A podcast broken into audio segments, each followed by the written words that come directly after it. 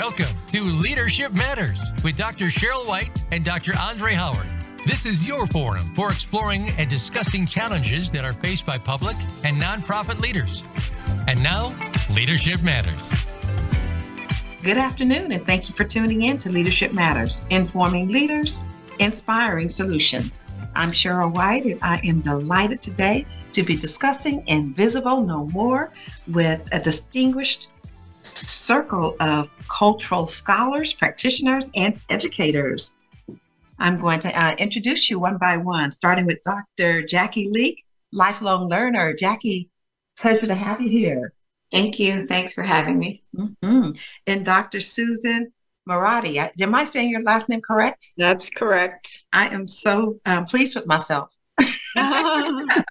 for getting it right. Licensed uh, mental health counselor. Uh, Dr. Susan, fabulous having you here today as well. Thank you, Dr. Sheryl. and then we have Dr. Judy Patacsil. Patacsil. Thank you, Judy. And uh, Dr. Um, Judy is a community leader. We look forward to hearing more about each of these fabulous women in a moment. And Dr. Christine Umali Kopp, cultural psychologist. Welcome, Dr. Christina. Thank you. Dr. Christine. All right. So we will just begin with a, a, rock and roll, having you maybe introduce yourselves to our listening audience so they get a bit of a perspective or say a bit of an understanding of the um, background you bring and uh, your, mm, one might say, perspective. So would you just tell us maybe a little about yourself, but in addition to telling us a bit about yourself, I want you to include your self identity, how you identify yourself. And Dr. Christine, let's start with you. Thank you, Sheryl. Um, so, first and foremost, I think the thing that comes up for me is I'm first generation Filipina. What that means for me is that I'm the first generation born um, in the United States from my family. So, that's a really important aspect of who I am and a huge part of my identity. Um, Filipina also means not just that I'm of Filipino descent, but also that I'm a woman. And so that term includes both of those aspects of my identity. Um, professionally, I actually am a cultural psychologist and community college professor.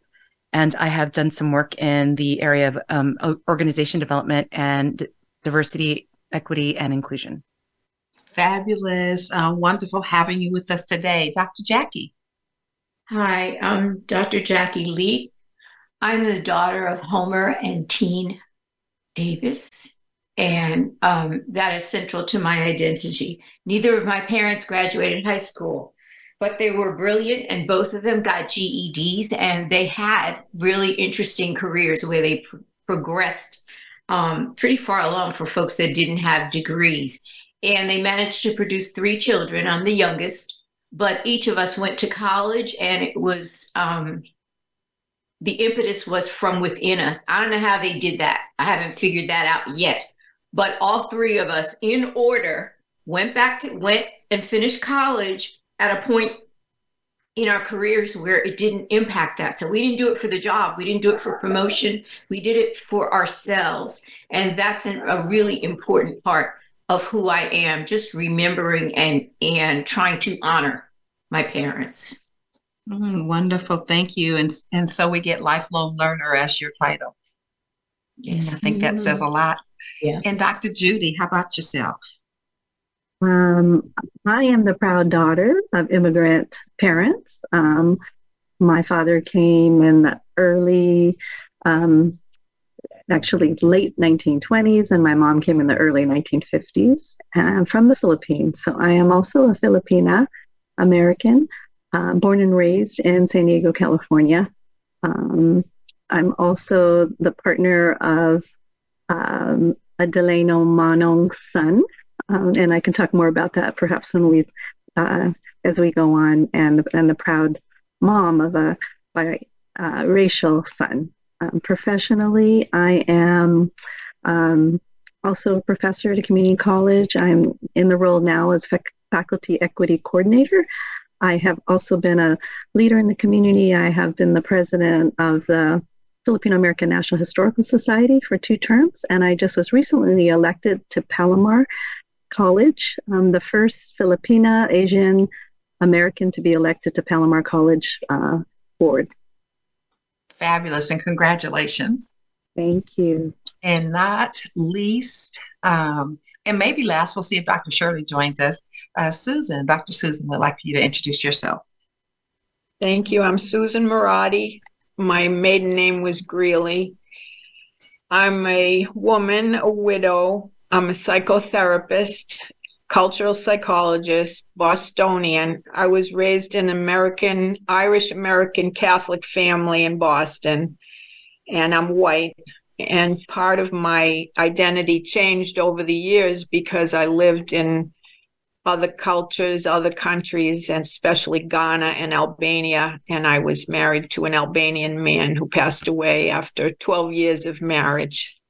Mm-hmm. So that's who I am. Yes. Well, so I'm glad to have you here, Susan. And um, as you say that, I think about uh, you and your husband. Um, so, yeah, he was proud uh, to know. He was proud to know all of you. Yes, yes, yes. So, yeah, my, my heart went to you as you um, reflected, and I reflected with you. I'm going to ask each of you to just share again how you self identify, and then also um, to share how your identity has impacted your life and or your leadership journey. And Dr. Jacki, let's start with you. Okay, so as I said, the daughter of Homer and Tina, but um, that I'm a black woman, and that is a huge piece of my identity. I don't think I could be me and be something other than black woman. Um, which means I embrace the stereotype of the black, the strong black woman, the angry black woman at times, the outspoken and opinionated black woman. And I don't know that those necessarily qualify me as a leader. Um, full disclosure, I don't think I've ever really used that word to describe myself. However, once I look back at, at the things that I've done, um, maybe that applies. And maybe my leadership is about um, inspiring people to be their best selves and mo- trying to motivate them and support them in that process. Um, I'm a wife, a mother, and as Sheryl said, a lifelong learner, which which actually turned me into a lifelong teacher as I, I reflect on the things that I've learned and how those have interact interacted with other people, those things I've learned. Um, most important, I think I'm an optimist. I'm an optimist. I don't ever give up. And I got that from my parents, um, who basically never gave up and taught me to do the same. If I know I'm right, that's it. I'm not, I can't stop until, you know, until I reach the goal. Um, I think that the professions that I've had have supported me being a lifelong learner, but also a lifelong warrior because I have often been the only one. I was one of the first police women in the New York City Police Department to do patrol and to become a police officer as opposed to a police woman, meaning we had to do the same job. Um, and as a Black woman, that was a very scary position to be in because all I knew was male police officers and so, five foot two, 115 pound me with a big giant gun on my hip, mm-hmm. I adopted a stance and a walk that mimicked a male because I thought that was the only way to do it. But eventually, I learned that I could be me and do the job my way. And that was very different from anything that had happened previously in the police department. It was male, white male dominated, actually. And then then along comes me the warrior. So that changed severely. Um, i think my entire life has taught me who i am what i stand for what's important to me which is relationships with people and relationships among groups of people for me that's that's um it's it's a moral standard for me and it kind of is the background for all the things that I'm that I fight for. Mm-hmm. Wonderful. Thank you so much, Dr. Jacki. Dr. Susan, how about yourself? Well, I traced my journey back to when I was in school in Boston and I was in Catholic schools. I was very much influenced by a nun and a priest that were quite progressive in the 1960s and the 1970s, and they really alerted me and I became very conscious of racism back in those days and also poverty and the injustices in the world. And eventually, after college, I applied to go in the Peace Corps and I wanted to experience, you know, what it was like to live in a village in Ghana. So I requested to be the only one in a village. So I got exactly what I requested.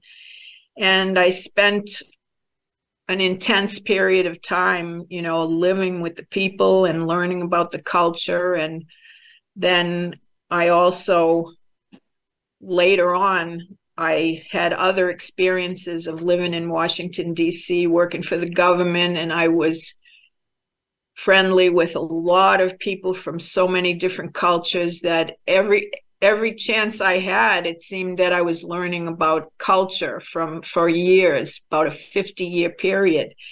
And then I went to the CHB program with you in California. And then I had a very different experience because it wasn't just about knowledge, but it was hearing these intense experiences of my classmates. And it was really a very deep intense eye opener to me because I finally got what oppression meant for the first time and injustice. And it really, you know, hit me very hard. And it was a very deep experience to me. And I didn't really understand about my own type of oppression until by chance I I was in a class and some of you might have been I remember a couple of you were in the class with me where we had to study our own group. I came across a story a chapter on Irish American psychology and it hit me about my own roots and how the Irish were discriminated against and suppressed. And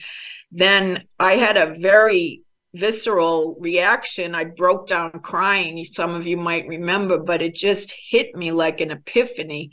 And I, I sort of got what oppression felt like for the first time. And then later, I experienced it the male oppression that I had in my own family because I was the only one, the only girl with three brothers. And it was a very domineering type of a family. So I had some experience of oppression.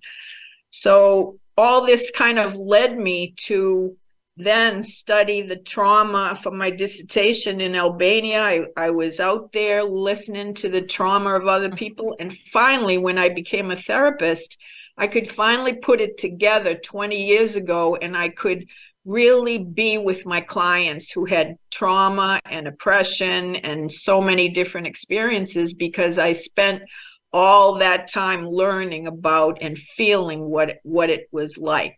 Mm-hmm. Wonderful. Thank you so much, Susan.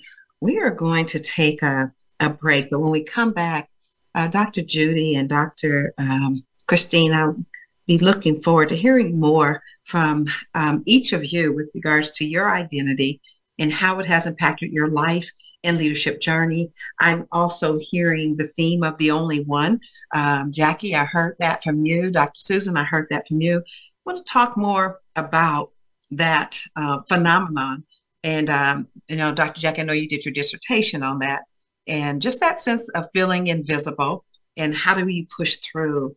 Uh, stay with us. We'll be right back with more on Leadership Matters, informing leaders inspiring solutions. When it comes to business, you'll find the experts here. Voice America Business Network. Leadership Matters is brought to you by Innovisions. Need to improve leadership, staff, or organization performance? Contact Innovisions today for quality, effective, and affordable leadership, staff, and organization development training, coaching, and consulting services. Call 619 453 8093. That's 619 453 8093. Or send an email to Dr. White. Her email address is swhite at neighborhoodhouse.org. Innovisions is a social enterprise of the Neighborhood House Association of San Diego, California. Funds raised go to support the Neighborhood House Association's mission to enrich lives through a continuum of education and wellness service. Today, expertise equals credibility. When you know what to do and how to do it, people follow because they acknowledge that you know more. However, stepping up in your career eventually pushes you out of your comfort zone of expertise. How you lead at those moments requires new skills. We're here to show you how to survive and thrive. Join me, Wanda Wallace, on Out of the Comfort Zone at Voice America Business Channel. You can find more information at It's time to take charge of your own career path. But how do you get started? First, tune into The Career Confidant with Marie Zimenoff. Each show will feature national business leaders, tips and insights from Marie and her guests, career management tools, and a weekly career smart tip. She'll help you move forward, earn that promotion, and get hired into the career you want and brand yourself. The Career Confidant is broadcast live every Monday at 11 a.m. Pacific Time, 2 p.m. Eastern Time on the Voice America Business Channel. From the boardroom to you, Voice America Business Network.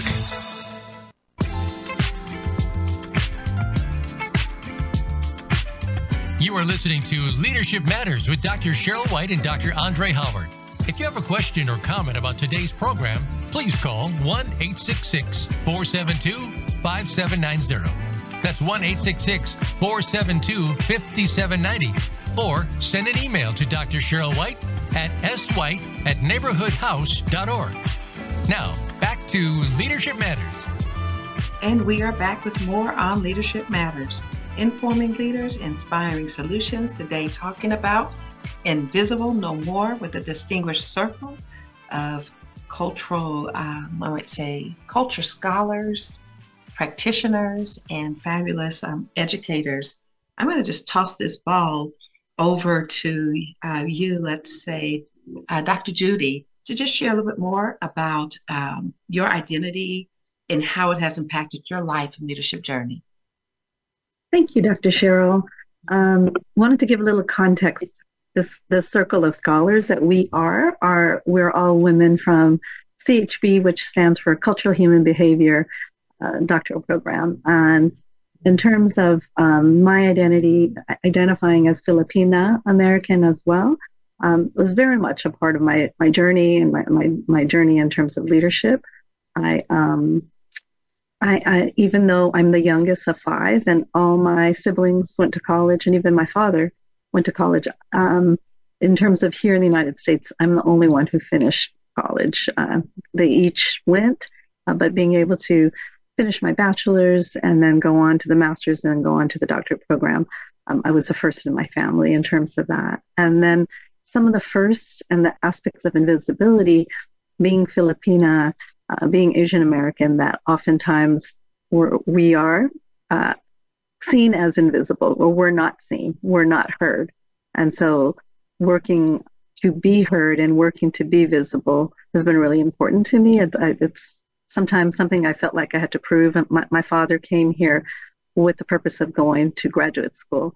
And um, because of racism and all that had happened, he did not fulfill that reality. And so for me, it was like being the first in my family to fulfill that reality here was really important. I mean, I had already a position at the community college where I was already at um, professor level. It was like, and there was a point, it was like, do I need this? do I need this degree? And it was, yes, I do. Um, uh, the answer was yes, but there was a point where uh, I'm already a tenured professor. Do, do I need to move on with this? And, and, and I felt like it, it, it was important, not only for myself, you know, and as uh, Dr. Jacki had mentioned, it was also to fulfill a family, um, a sense of family obligation. And so in the Filipino American family, fa- in the Filipino American culture, family is is very very much important, and so is so is education.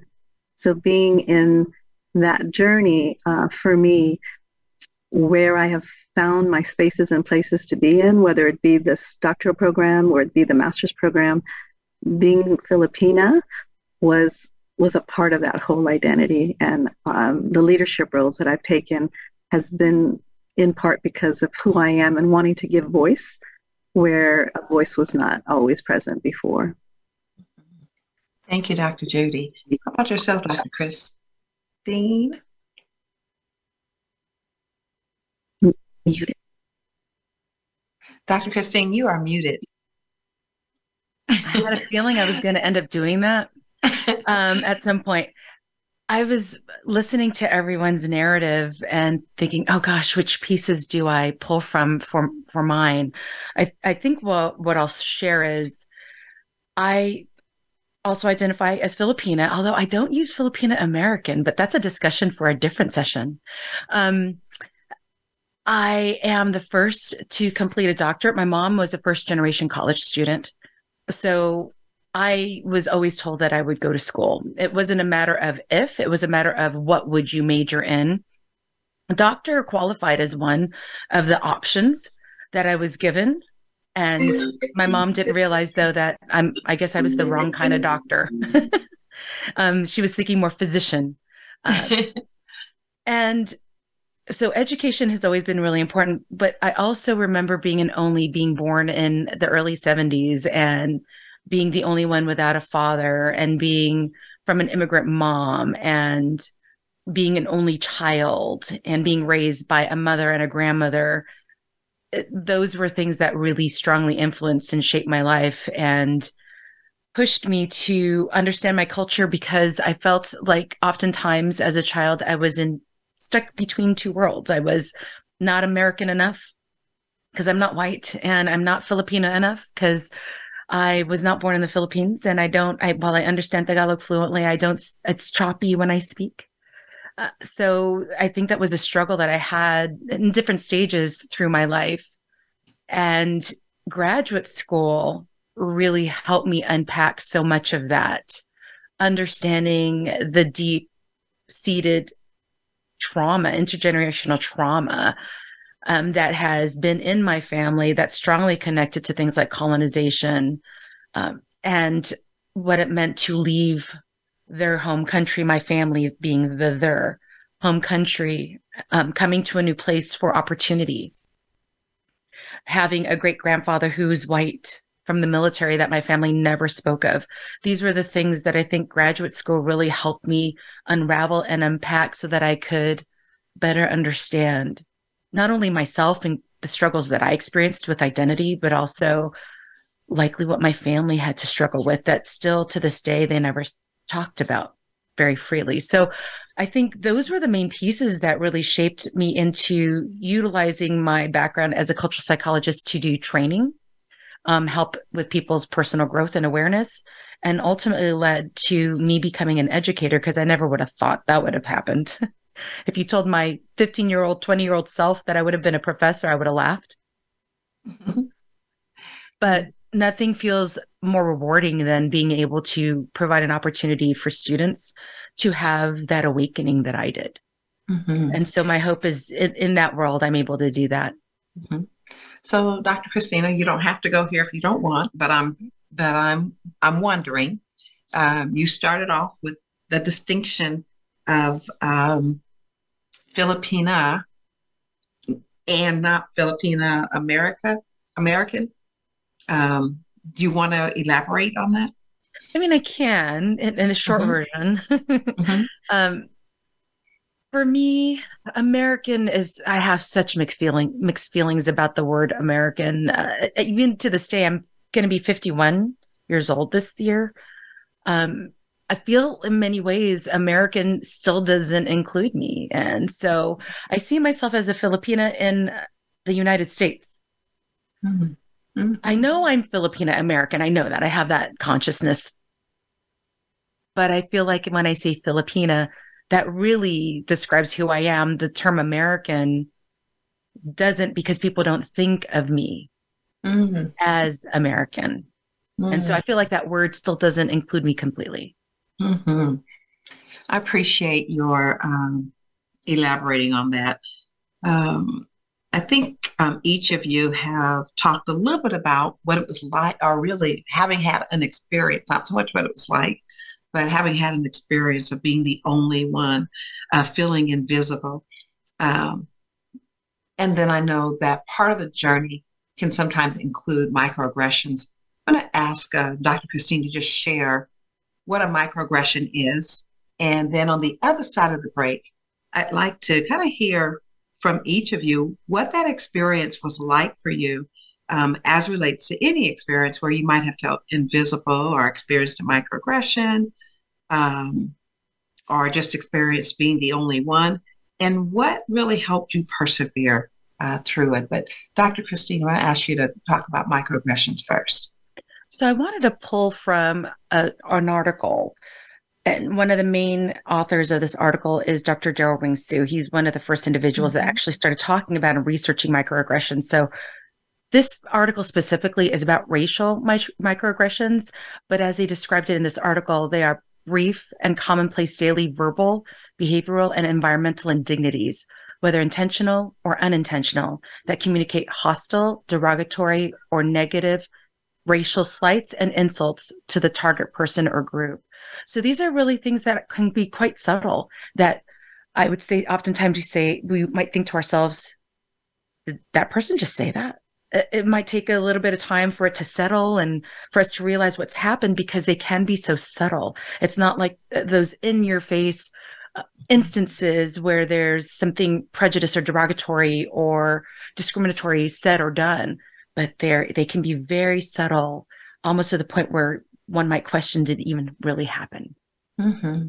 Okay. Anyone want to share an example of a microaggression or elaborate on the uh, fabulous um, definition, the clear definition that Dr. Christine provided. Anyone want to elaborate further on that or just share an example of a microaggression? For me, um, I'm, I think about when I first um, went into a tenure track position uh, at the community college. I used to work at San Diego State University, and then I um, got a tenure track position at the college that I currently work at, Miramar. And when I got the position, um, I didn't have direct community college other than my undergrad experience. But when I got the position, I was told to my face, Oh, I heard it was just going to be a diversity hire. And I mm. said, Excuse me?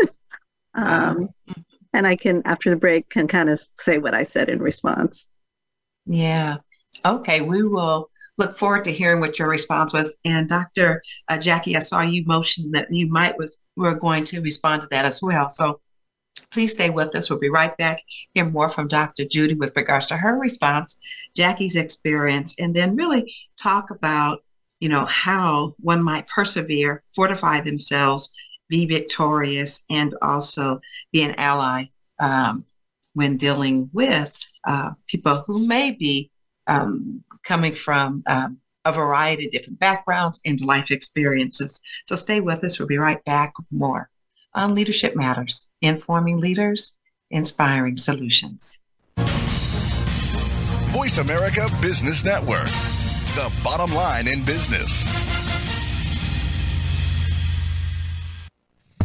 Leadership Matters is brought to you by Innovisions. Need to improve leadership, staff, or organization performance? Contact Innovisions today for quality, effective, and affordable leadership, staff, and organization development training, coaching, and consulting services. Call 619 453 8093. That's 619 453 8093. Or send an email to Dr. White. Her email address is swhite at neighborhoodhouse.org. Innovisions is a social enterprise of the Neighborhood House Association of San Diego, California. Funds raised go to support the Neighborhood House Association's mission to enrich lives through a continuum of education and wellness service. Trends in global business are changing all the time. It used to only be worrying about your competitor across the street, but now that competitor may be across the world. On Global Business with Mahesh Joshi, we discuss the trends in global business, plus issues and solutions that business leaders face today. Each show is guaranteed to teach you something that you didn't know before about global business. Listen live every Wednesday at noon Eastern Time, 9 a.m. Pacific Time on the Voice America Business Channel. When it comes to business, you'll find the experts here. Voice America Business Network.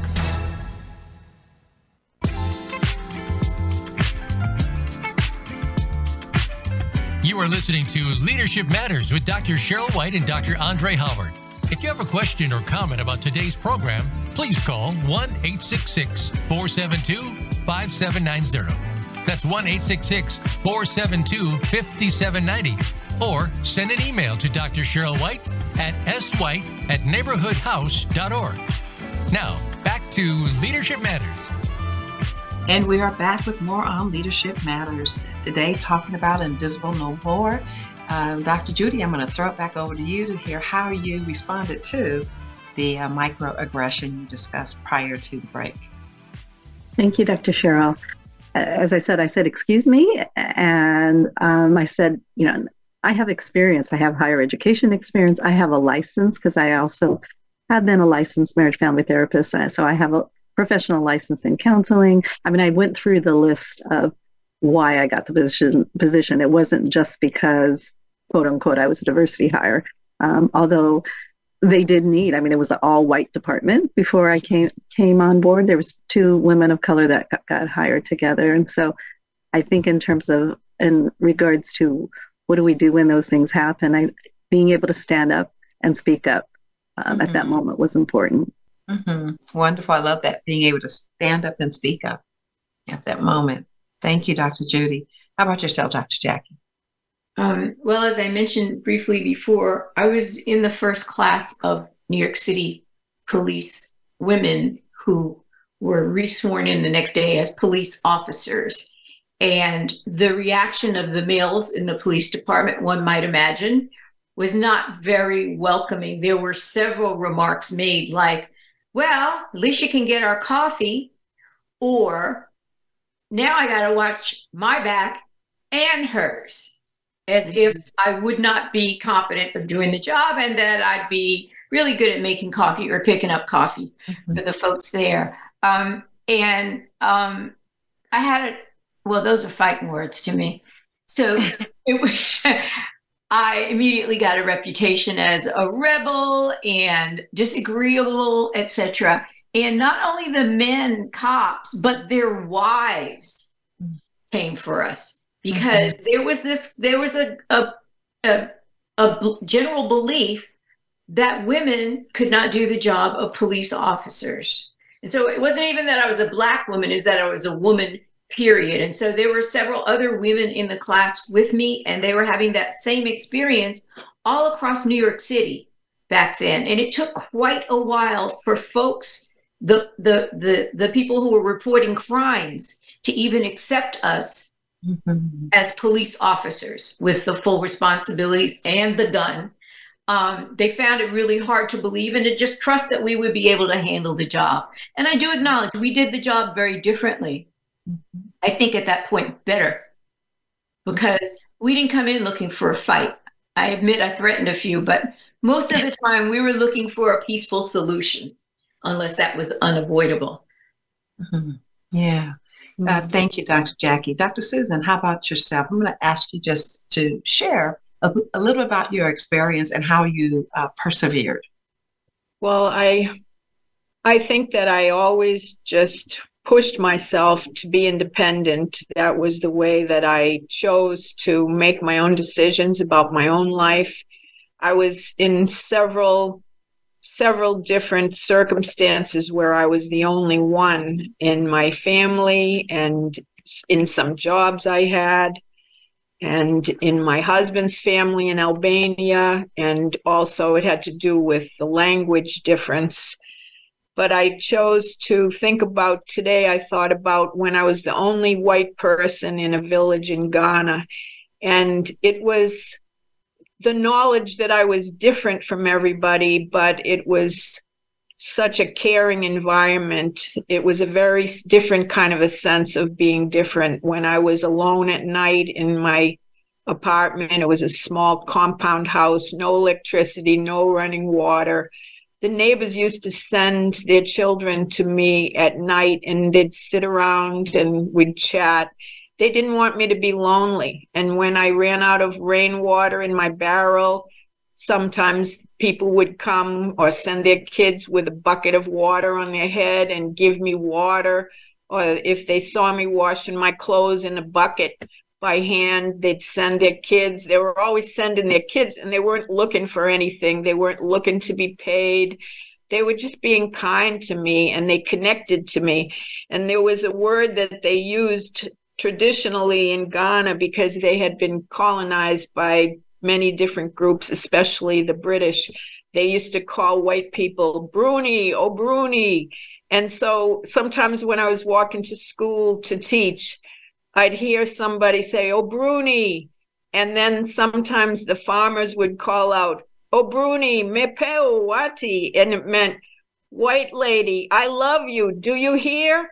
And it was just such a nice connection for me. I had never experienced in my life being connected to people who were strangers. And so it's kind of an opposite experience because mm-hmm. I was mm-hmm. very visible, but yet I was so cared for. And when we were in school, we learned about collectivist versus individualistic cultures. And honestly, I, I felt that connection because I was living in a collectivist culture for the first time in my life. It fundamentally changed me as a person. Mm-hmm. Mm-hmm. Wonderful. Thank you for sharing that experience. And it's so powerful just to hear how, although you were the only one in that space, in that village, you felt a sense of belongingness because of the yeah. kindness and the love that was extended to you. Uh, thank you so much for sharing. Uh, doc, let's see. I'm going to throw it over to uh, Dr. Judy. Let's hear a little bit more with regards to maybe uh, if you wanted to add to your experience and how you persevered. Um, having circles of support like the one we have, um, mm-hmm. Uh, the, the, culture and human behavior women warriors that we are that we we connect on a regular basis i think having circles of support is really important mm-hmm. yes. Uh, and and being able to make sure you connect that i connected with allies people who i knew um, understood mm-hmm. um, who i was and what i stood for and also s- stood up for me along those lines i think is really important um, coming from um, a background of being a therapist, going to therapy, I think is also really important. Being able to, to be in a place of support within that setting, I think it is important. Um, but but also the piece of being able to stand up, you know, speak up and stand up, uh, to not be afraid, even though sometimes it can be intimidating. Um, to to really work hard to to um, to articulate that voice that that needs to be heard. And then the whole thing about, you know, representation, representation matters. So being able to be in that space to to represent without necessarily feeling the burden, but also feeling the benefit of making a difference and making an impact. Mm-hmm. Thank you, Dr. Judy. And Dr. Christine, how about your your journey, your experience, and how you persevered? I have an except I, guess relatively recent experience um, in the workplace, and this is how microaggressions have manifested in my life off and on. I remember writing an email to um, someone who was more of a supervisorial position, uh, administration um, at at my school, and I uh, those of you who know me and all of you here know me. Um, I'm very straightforward. Well, this person took my email and called me unprofessional, rude, um, th- eh, th- things along those lines. And I remember having someone else read that, not just my partner at home, but um, a professional, actually an attorney who read it. And that person said to me, I have no idea why this would be described in this way. And I remember thinking, okay, so which one is it this time? Is it because I'm Filipino or is it because I'm, you know, which part of the Filipina? Is it because of the Filipina descent part or is it because I'm a woman or is it a combination of the two that I experience these kinds of messages? How I deal with it is I know who I am. I'm also, you know, in midlife now, and it's taken a while to get there but one of the ways that I've been able to get there is, as Judy said, getting support from circles of people who see me for exactly who I am and still like me mm-hmm. and affirm my experience. I don't have to explain it. I think another really big lesson for me through grad school is getting support from oftentimes people who don't look like me, if you will. That someone doesn't have to look like me for them to get it, for them mm-hmm. to understand and to empathize and feel it with me. Mm. Along with all the other pieces that Judy mentioned, I think the other piece is learning how to stand in my own truth unapologetically. So that if I'm grounded in who I am, then the noise that's outside, I, I can I can withstand that, even if I shouldn't have to. Mm-hmm. So it, it's having that support from people who love me that is unconditional having a sounding board in individuals who understand where i'm coming from no matter whether or not we share a, a same background or similar background um, and just knowing who i am and standing in that truth and, and not wavering mm-hmm. thank you dr christine and dr Jacki looks like we might have a moment or two i'll um, i'll ask you to put a comma if we need to go to break but just have you maybe reflect back. I don't know if there was anything you wanted to add with regards to how you persevered. You're on mute, Jacki. Okay, sorry. Um, as you mentioned, I did a dissertation on the title was the only X in a the only X no the only O in a group of XYZs. I'm sorry. And it talks about that exact experience when you are the only one. How do you handle that? One is to share, if you can, with a sympathetic or a group of sympathetic listeners, someone who is interested in you, not because not because you're different, well, because you are different and wanting to understand the differences and what that means for you. That can be very comforting and it's also affirming. If you can talk about what it's like to be you in this situation where everybody else is different, if you can share that and have someone who can reflect that back to you who can who really shows and and that they understand what you're saying and that they're making an effort to stand in your shoes that is really a validating thing and um, i think for all of us to be understood to be heard i think several of us have mentioned being seen is a recognition that as a human being you're unique and it's important. Your uniqueness is important. And I think that if we can manage to do that in a situation where we start off feeling alone or lonely and, and distant, when you can share yourself and have that received openly, it allows the group to begin to reflect who you are and it allows you to feel that you belong. Right. Thank you so much, Dr. Jacki. We're going to take a break, and when we come back, I'm going to ask um, maybe each of you to share a little bit about, you know, what can a person do to really be active in helping someone who's being mistreated or being undervalued in a group? What might be if you have any strategies? And then just a final thought. So stay with us. Be right back with more on Leadership Matters, informing leaders, inspiring solutions the business community's first choice in Internet Talk Radio. Voice America Business Network.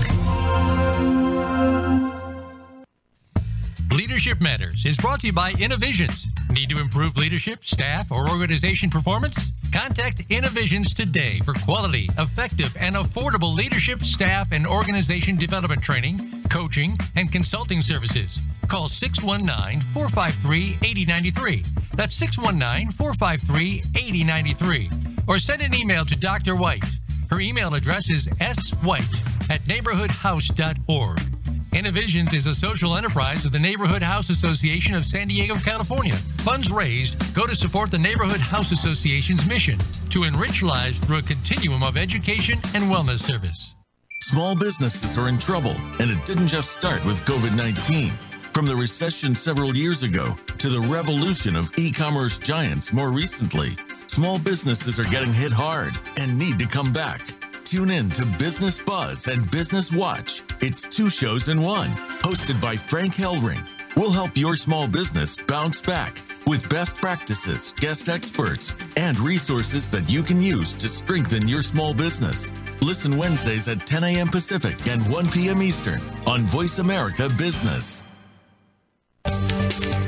From the boardroom to you, Voice America Business Network.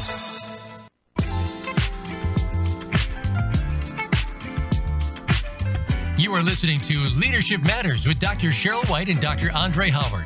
If you have a question or comment about today's program, please call 1 866 472 5790. That's 1 866 472 5790. Or send an email to Dr. Sheryl White at swhite at neighborhoodhouse.org. Now, back to Leadership Matters. And we are back with more on Leadership Matters today, talking about Invisible No More.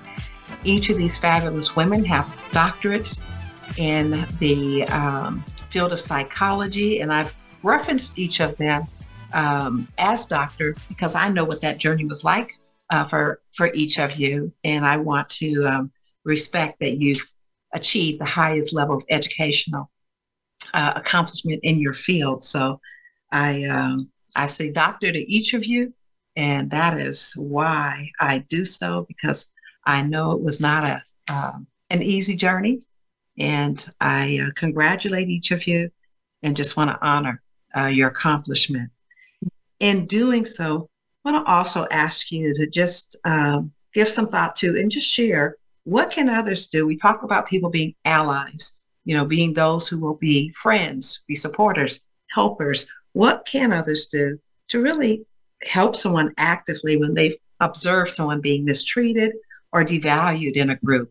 Uh, Dr. Judy, I'm start with you.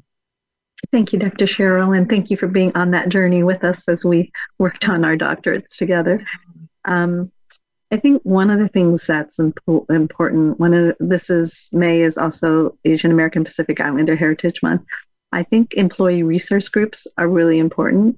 So one of the things that um, that I did at my college was to work on starting that last May, and then this May we we did a, a recognition uh, ceremony for people um, for the students first and foremost who are graduating, transferring, or getting certificates, but also we included employees, a, a time for employees to be recognized in their achievements so that they know that I think it's important to have the community um, in, in order to address some of these times and, and to have a place where, again, we've talked about it in terms of feeling supported. Um, and I think within that community as well, we can, instead of calling out people, because sometimes, you know, people get too defensive when they're called out, but to, to work on also calling in and, and to um, address the, the mistreatment. I, I, can give one example of um, an, uh, someone who, who just got, there's two AAPI women in the circle at, at my college who are not tenured. And the way they were mistreated this last four years um, I, I, one of them, I said, you know, I'll go to the president and college president and speak up. And she was like, no, wait until I get tenure. So I respected that. She's tenured now, so I'm ready to, I'm ready to kind of go speak up about this particular person who has, has mistreated her. Mm-hmm. Thank you so much, Dr. Judy. And Dr. Christine, your thoughts? So I think it's individually providing support in that when someone needs an ear to be that ear to listen with as much empathy as possible, to make sure that they feel believed that I'm really listening to their story and what they've gone through and the impact that it's had on them. The other piece is what Judy was saying at the end there being an advocate for so speaking out for those who can't speak out for themselves maybe because they don't have tenure or maybe because they feel they're not present in the moment or maybe because um, they don't feel ready to or safe to do so so finding ways to advocate and i would i feel like the last piece is really providing a safe place for people to go to whatever that might look like. If and and how having them understand if we're talking about organizationally what are their rights? Mm-hmm. so being able to explore those two things i think is really important. And to be able to do that um, again in a safe place or with someone where they feel a sense of safety is critical mm-hmm. thank you so much uh, dr christine and how about yourself dr Jacki well, I think it's important for me not to assume that I know how somebody else feels. I might think they are um, being discriminated against, but maybe they're not feeling that. Um, so the first thing for me would be just to open the door to say, How are you feeling? You know, you're new or you just got here. How is this feeling to you? And just listen to what it is they have to say and just allow them to, to hopefully to know that I am a safe space and that I'm going to hear them and I'm going to be able to handle their experience as the and you know and receive it as they're giving it to me and honor the fact that that is a gift for someone to trust you with those kinds of feelings particularly if you're new in an organization so i think that's for me that's the most important part to extend an open hand to their reality mm-hmm. and hope that they're able to reach for it Thank you so much, Dr. Jacki. And Dr. Susan. Well, I believe that when a person takes some action and speaks up, they're speaking up for not only for themselves, but for their parents, their grandparents, their ancestors who went before them. And that's very important because we know many stories of what happened to our ancestors and our grandparents and how they endured. So when you choose to tackle something, you can think of doing it not only for yourself, but for everybody that went before you.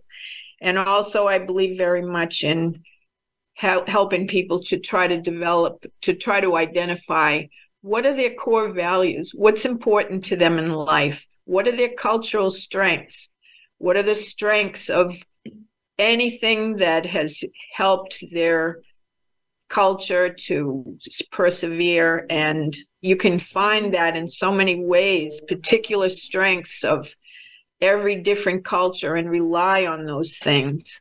And also, I like to give positive feedback to people if I know them a little bit I try to look deeply into their accomplishments and some things I recognize about them and to just give it to them to to acknowledge what they are in this world and that seems to be very helpful to people when they're acknowledged mm-hmm. thank you appreciate that um, so much uh, dr susan i just appreciate each of you as fellow sisters cultural psychologists scholars and colleagues um, on this wonderful journey. And so, thank you so much for joining us today. Anyone want to give contact information to our listening audience? I will make sure that I uh, collect your bios and have your bios posted too. You can um, place them there and, and, make sure that from the announcement, each of you can be um, searched. So, if someone wants to connect with you, um, they'll have an opportunity to do so. Um, I'm like, on Instagram. Yeah. Oh, I'm yeah. At, okay. Um, Thank you. At Dr. Umali Kopp. So D R U M as in Mary, A L I K O, and two P's as in Peter. Awesome. Anyone else? Uh, you can connect with me through two colleges, either Palomar College or Miramar College. And my last name is spelled P A T A C S I L. First name is Judy. Awesome. Thank you for this Thank opportunity, Dr. Sheryl. Oh, my pleasure. Just uh, uh, it's been a pleasure and a joy. And I say I'll make sure I get your bios, and um, so those who did not give their contact, others can Google and try to connect with you as well. So I want to thank you again for being with us, and thank you to our listening audience. Please join us every Wednesday at 2 p.m. Pacific Standard Time, or download our podcast at your convenience on demand. Until next time, keep on keeping on informing leaders, inspiring solutions.